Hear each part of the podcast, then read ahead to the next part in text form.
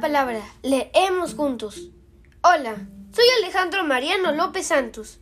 Tengo nueve años y vivo en el departamento de Lima, distrito de la Victoria. Hoy voy a leerles el poema Estar en la luna, de Javier Sologuren.